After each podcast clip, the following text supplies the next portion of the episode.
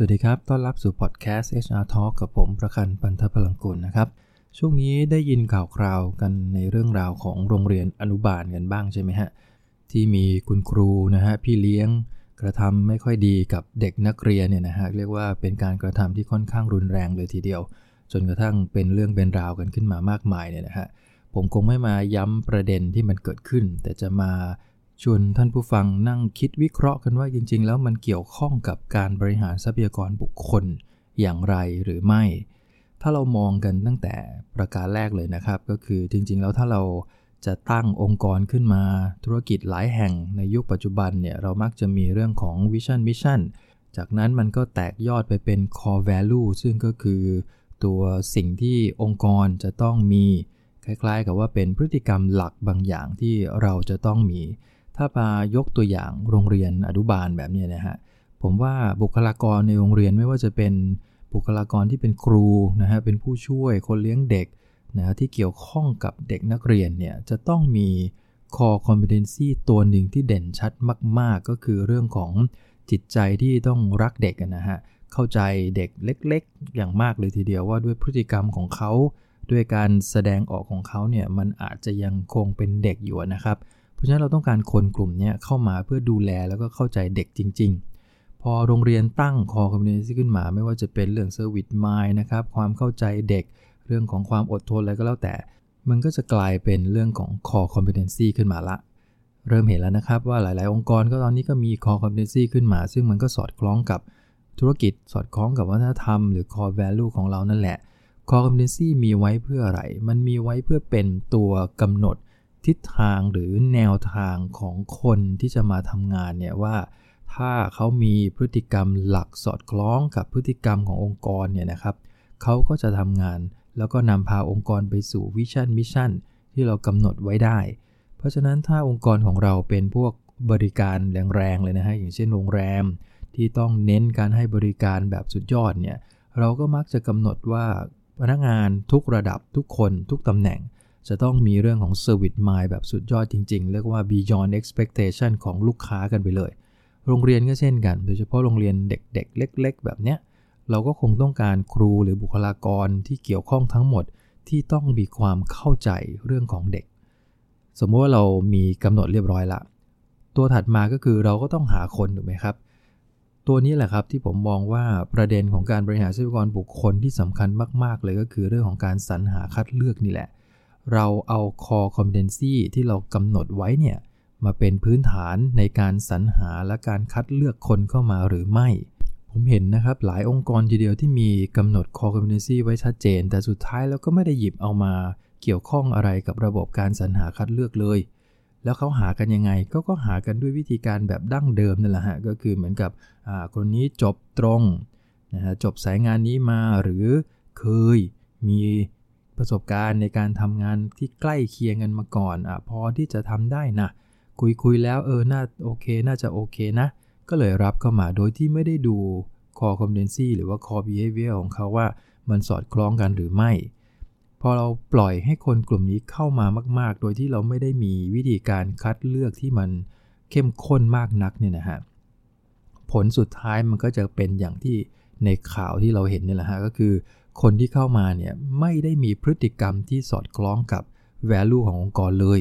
เขาก็แสดงออกแบบที่เขา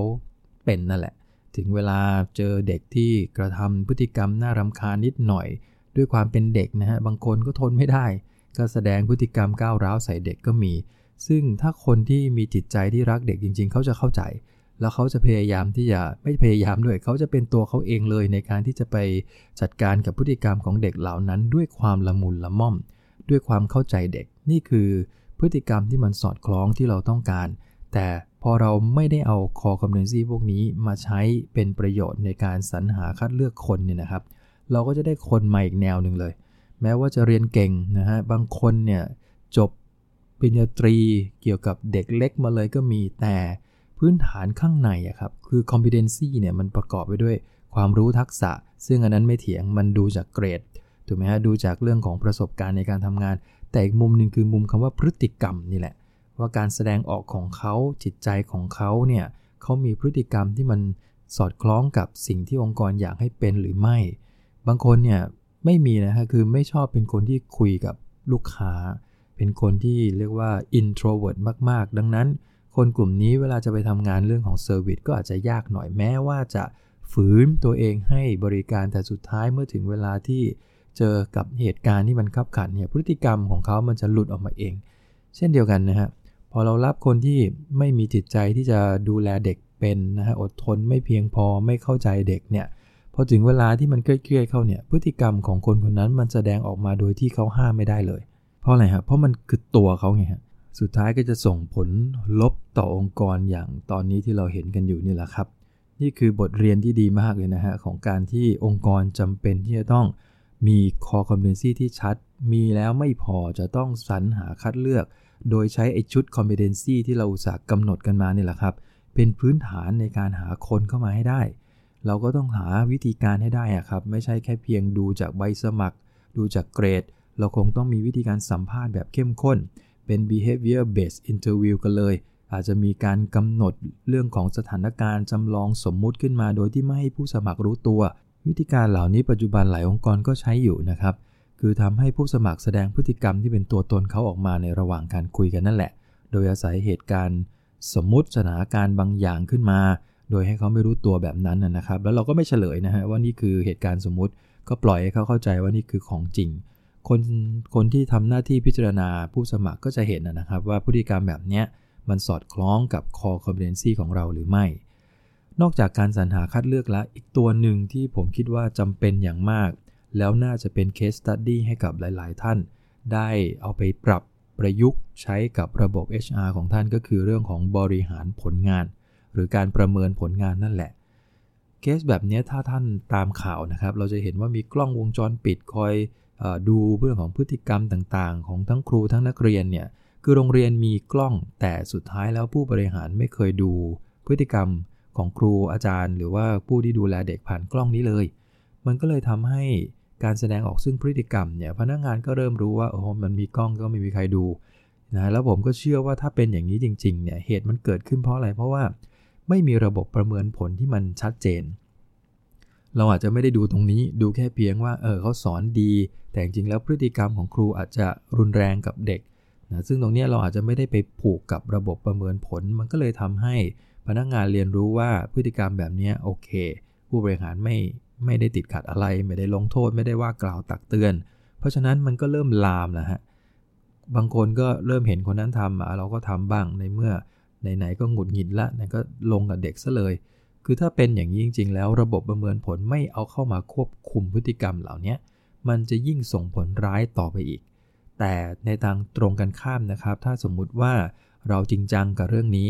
เราหยิบเอา core competency ทุกตัวใส่เข้าไปในระบบประเมินผล จากนั้นให้มีการสังเกตพฤติกรรม มีการ feedback เวลาเห็นพฤติกรรมต้องรีบเรียกมาตักเตือนว่ากล่าวกันเลย ว่าเป็นพฤติกรรมที่ไม่เหมาะ รั้งที่ 1 ครั้งที่ 2 ครั้งที่ 3 อาจจะเป็นลายลักษณ์อักษรตามตามกฎเกณฑ์ของของทางบริษัทนะครับ หลังจากนั้นก็อาจจะมีเรื่องของการลงโทษให้ออกอย่างถูกต้องตามกฎหมายอะไรก็แล้วแต่ สิ่งเหล่านี้มันเกิดขึ้นในภาวะปกติขององค์กรทั่ว ๆ ไปนะครับ ถ้าเราพิสูจน์ได้ว่าผลงานพนักงานไม่ดีเลย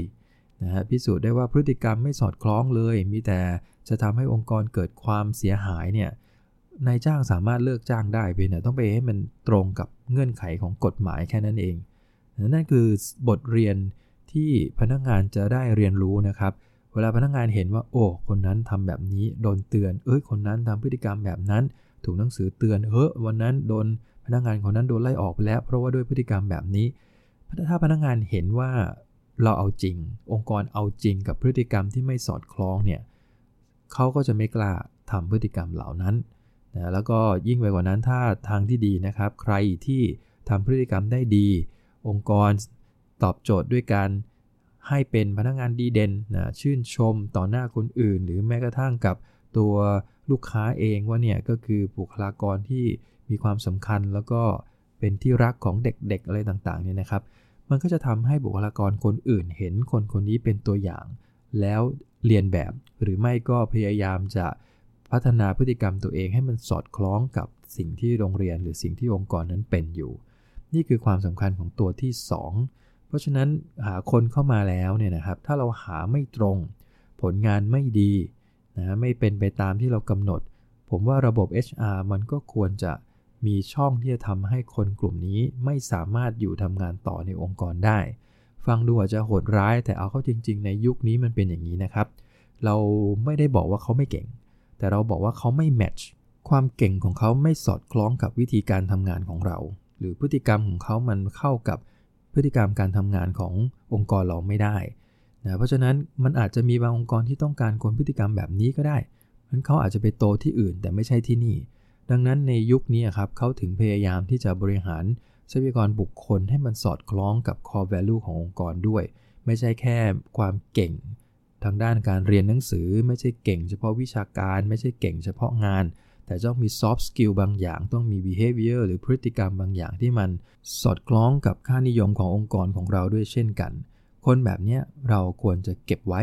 แต่ถ้าไม่แมทช์จริง ๆ ก็ต้องลาจากกันด้วยดี ถ้าเรามีระบบแบบนี้ผมเชื่อว่าด้วยธรรมชาติของระบบ มันจะเป็นตัวคัดกรองคนที่ไม่เหมาะให้ออกไป แล้วจะเก็บคนที่เหมาะไว้ให้อยู่กับเรา ผลที่ได้มันก็คืออะไรครับ มันก็คือได้บุคลากรที่ทำงานได้สอดคล้องกับวัฒนธรรมองค์กร สอดคล้องกับค่านิยมองค์กร ซึ่งบุคลากรเหล่านี้อาจจะไม่ได้ทำให้ปัญหาเกิดขึ้นในองค์กรรุนแรงแบบในข่าวที่มันเกิดขึ้น นอกจากนี้แล้วตัว competency เนี่ยหรือหรือกรณีนี้ยังทำให้เราเห็นนะครับว่าถ้าเราหาคนที่ไม่ถูกต้องเข้ามานะแม้ว่าเราจะเห็น แล้วเราก็บอกว่าควรจะพัฒนา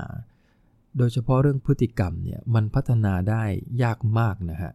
คนที่ไม่เคยสมมุตินะฮะว่าคนคนหนึ่งไม่มีจิตใจที่จะเข้าใจเด็กเล็กเลยนะเขารู้ตัวด้วยนะครับ แต่เขาบอกโอเคเขาหางานไม่ได้เขาต้องมาทำงานแบบนี้ แต่สุดท้ายพฤติกรรมที่ออกมานะมันเป็นการที่เขาไม่เข้าใจเด็ก องค์กรก็บอกว่าอะงั้นงั้นผมมีวิธีการพัฒนาคุณ ส่งไปอบรม ส่งไปอะไรต่างๆ เอาเข้าจริง ๆ การอบรมเนี่ยมันได้แค่เพียงความรู้ด้วยซ้ำไป ทักษะอาจจะยังไม่ได้เลยนะครับ เพราะอะไรเพราะมันเป็นการเรียนแค่วัน 2 วัน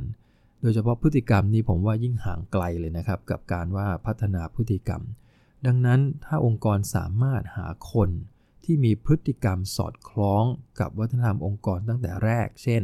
คนคนนั้นมีแนวโน้มที่จะเข้าใจเด็กรักเด็กได้เนี่ยนะฮะ เอาคนคนนี้หาเข้ามาให้ตรงเนี่ย แล้วเราพัฒนาคนคนนี้ต่อยอดออกไปอีกเนี่ยง่ายกว่านะครับ